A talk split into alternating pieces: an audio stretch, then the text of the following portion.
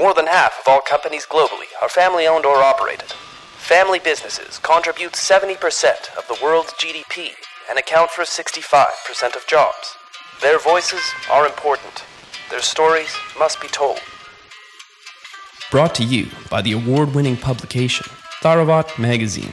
This is the Family Business Voice with your host, Ramya Elagami. On this episode of the Family Business Voice, we speak to Philip Grindell about what it means to be safe in the digital age.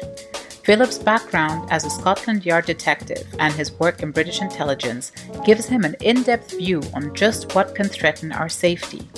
And now he's applying those insights to the world of private security, helping business owners, politicians, and other high profile clients stay safe, both online and in person. Enjoy this episode with Philip. Philip, one of the main things that occurred to me to ask myself as a question once I realized what it is that you do, what it is that you're an expert in, is whether I actually have a definition for what safety means, what feeling safe means in the 21st century. And it's been something that's been bothering me because I really don't have a clear cut answer to that because naturally things have changed for our societies, especially over the last 20 years, quite radically.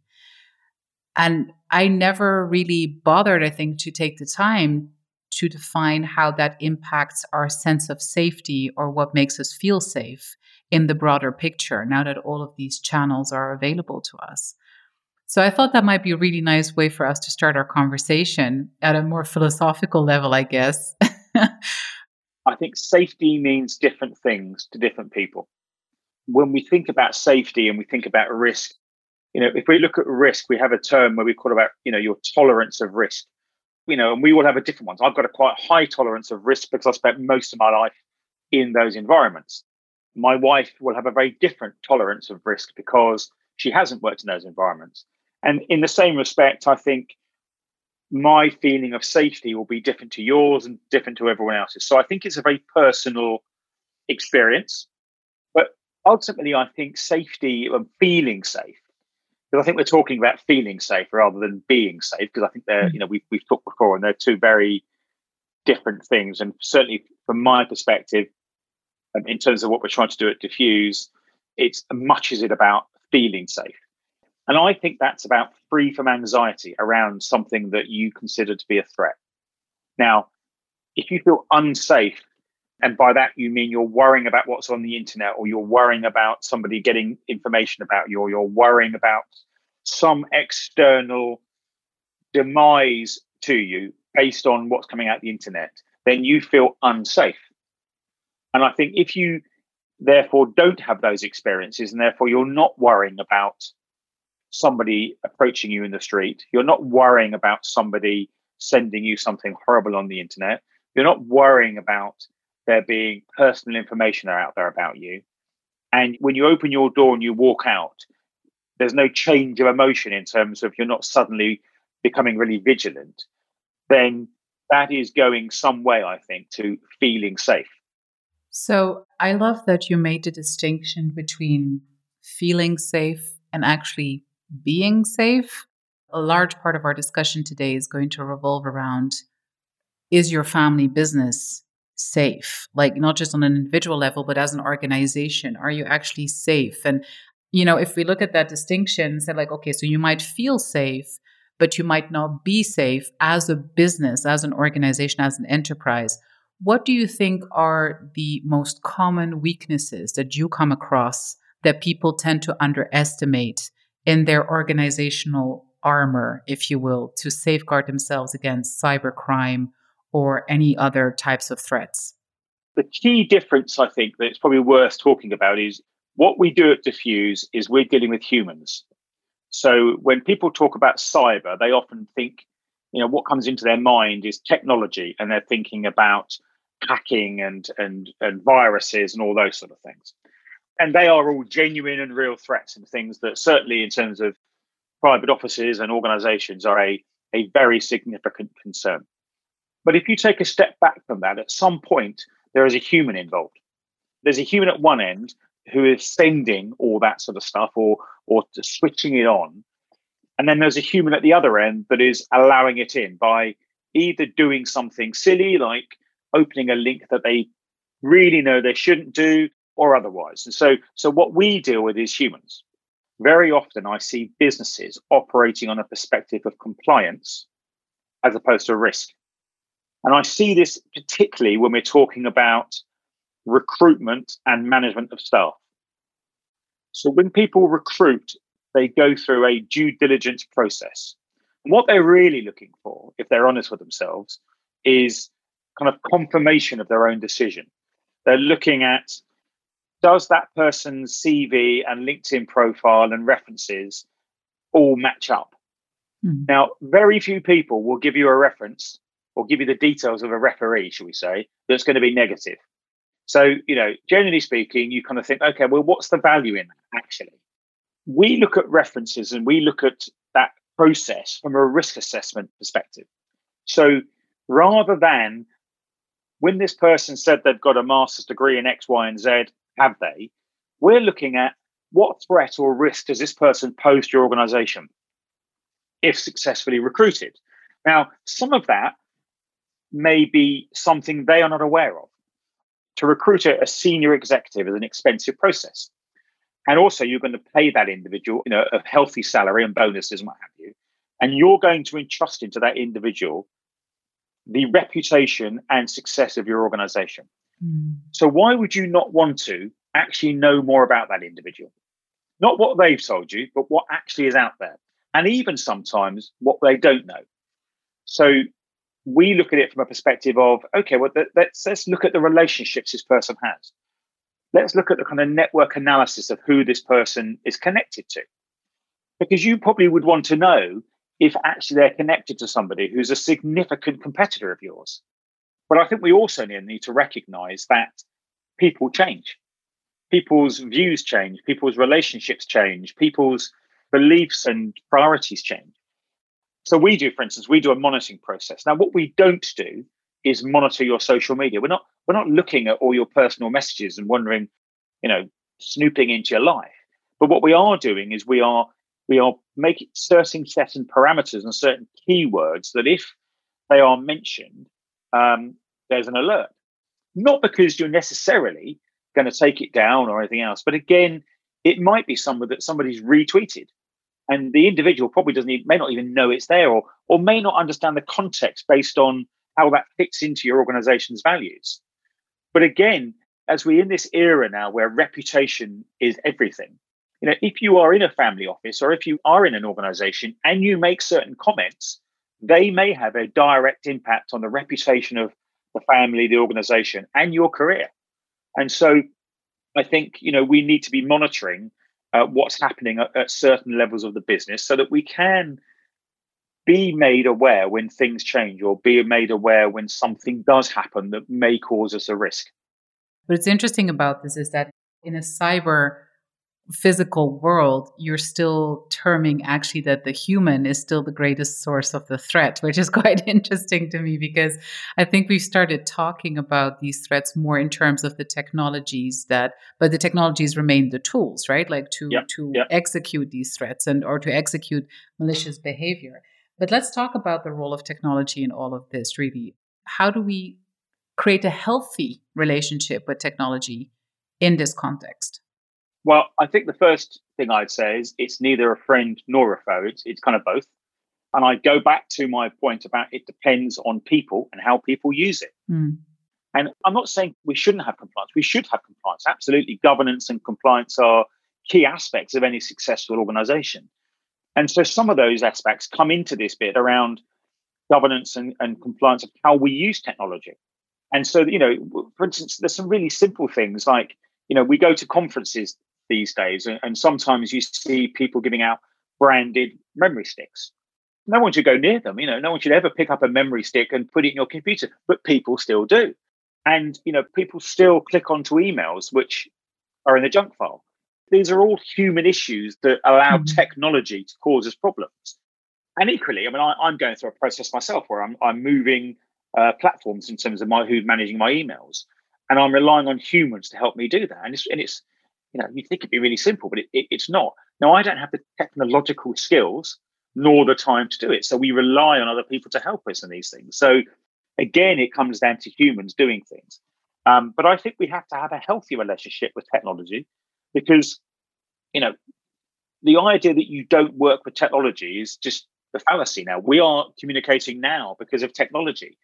Everything we do is based on a technological interaction, particularly under the current climate with the pandemic around the world and that have you. Where, you know, if we, if we went back, trying to work out now, sort of 25, 30 years, you know, and we had the same pandemic, we wouldn't be communicating with anyone. We'd be writing letters to each other and, and that would be it. You know, we so we have to recognize how important a part that is in our life. And we can't see it as a threat. I, I think if we see it as a threat, it becomes a threat. It's just mm. something we need to manage. And if everyone, you know, followed all the rules, then technology would pose less of a threat to us because we wouldn't be giving it the opportunities and there wouldn't be the vulnerabilities. So I think again, it's about those kind of that that is where compliance comes in. The family's reputation is so directly linked with the business's reputation and like it has a huge impact on it. So like what do you see more often? Do you see more often that it's actually the behavior of a shareholder that represents a threat to the enterprise itself? Or is it the other way around? Like people at a certain wealth level get a lot of negative attention and potentially get, you know, blackmailed and threatened and that kind of thing. What what scenario crops up the more, more often and how do you deal with each one respectively? So I tend to deal with things in a perspective of insider threats and outsider threats. Mm. So internal and external threats. And if you certainly we're talking about internal threats, and, and you know, and that includes a family member or somebody in the organization of significance whose behavior causes an issue. You know, when we're looking at internal threats, they, it, they rarely happen without some sort of grievance or some sort of issue emerging. Mm. You know, it's when someone doesn't get the promotion they wanted or the bonus they wanted, or they've they've been disciplined, or they've lost a deal, or or something's happened that's caused them to change their loyalty and their trust to the organization. Yes. Now, we rarely see, we, now we do see, but we rarely see somebody whose motivation for joining the organization is as an insider threat. That, that's kind of mm. fairly rare still, you know, thankfully. So I think, you know, on the insider piece, I think, again, it's about communication. It's about understanding that when somebody does have a setback, they may be vulnerable. Mm-hmm. And therefore, that's when they may need you know, to, to have an arm around them and brought back into the fold or to, un- to have a bit of more of a conversation around, yes, you didn't get this, but, you know, let's talk about it. Let's see how we can progress from here. And, you know, I think when we've looked at insider threats very often, there tends to be a catalyst for why that's happened. And mm. that catalyst is being ignored. Uh, now, sometimes it's external in terms of there's a family breakdown or there is a debt issue or there is some other issue. But again, I think if you know your staff or you know your family, you get to understand those issues. Then, if you look at the external threats and you look at what's coming in, you know, from elsewhere in terms of the threats that you're seeing, yeah, we get quite a bit of that. And I think we're going to see more of it. I think that's going to be an increasingly mm. regular pattern for a number of different reasons. I predicted some time ago that we will see a backlash, certainly within the UK, economically from COVID because at the moment, for instance, in the UK, we have this furlough system, which we've extended now till October this year, I think. But when that finishes, a huge amount of people are going to be made redundant because they will know the, the organizations will no longer be able to afford to keep them, potentially. Now, those people will feel left behind very often, and they'll watch as those the organizations they no longer work with begin to flourish again, and the bonuses start to get paid again. And within that cohort of ex employees, you will get some that become quite hostile. Mm-hmm. And we've already started to deal with this in terms of hostile ex employees. And they will then start to target senior people in your organization, even if that senior person wasn't there at the time when they were made redundant. And so that's where we're seeing a great deal of external threats from. And we're also going to see, I think, increasingly threats to organizations and family businesses from you know, increasing activist businesses increasing activist movements around around some big subjects around energy.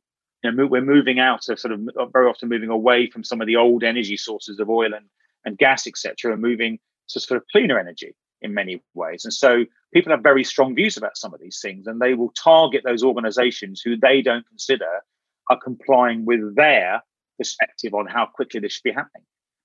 And so we see lots of external threats coming in from that direction. So I think there's two separate elements there, and they require a different response. And I think that's also the reality I think that many of us already face. And maybe also that's not being communicated. Because I think, especially when it comes to the external threats, I think the person under threat or like the, you know, whoever gets threatened or whoever gets picked basically for the threat, there's a sense of it's a very overwhelming situation to deal with, right? Like, so, and I mean, how do you respond?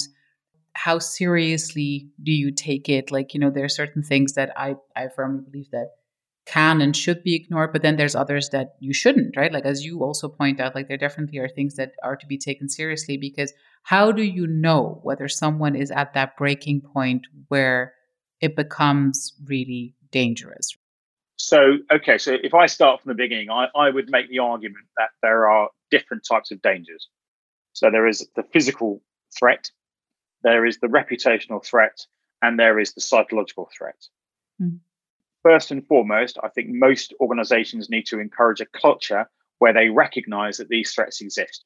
Mm-hmm. And they recognize that that needs to be part of the conversation around senior people's experience of, of having this incoming. Now, the truth is that my experience has been that most senior members of staff often never see what's coming in.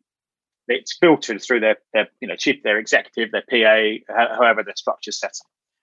Where I see things going wrong very often is that there's an assumption and a reliance that if there is a internal security department, they will deal with what's going on. Mm. Trouble is, very often they've got no idea what's going on because the administrative staff, for want of a better phrase, haven't been trained and don't know what to look for. Mm-hmm. And therefore, when they're seeing communication coming in, they are unable to identify what might be dangerous and what might be just the ramblings of a unhappy or mad person. I would make the argument that most security professionals are unskilled in dealing with those or interpreting those scenarios because it's a specialism.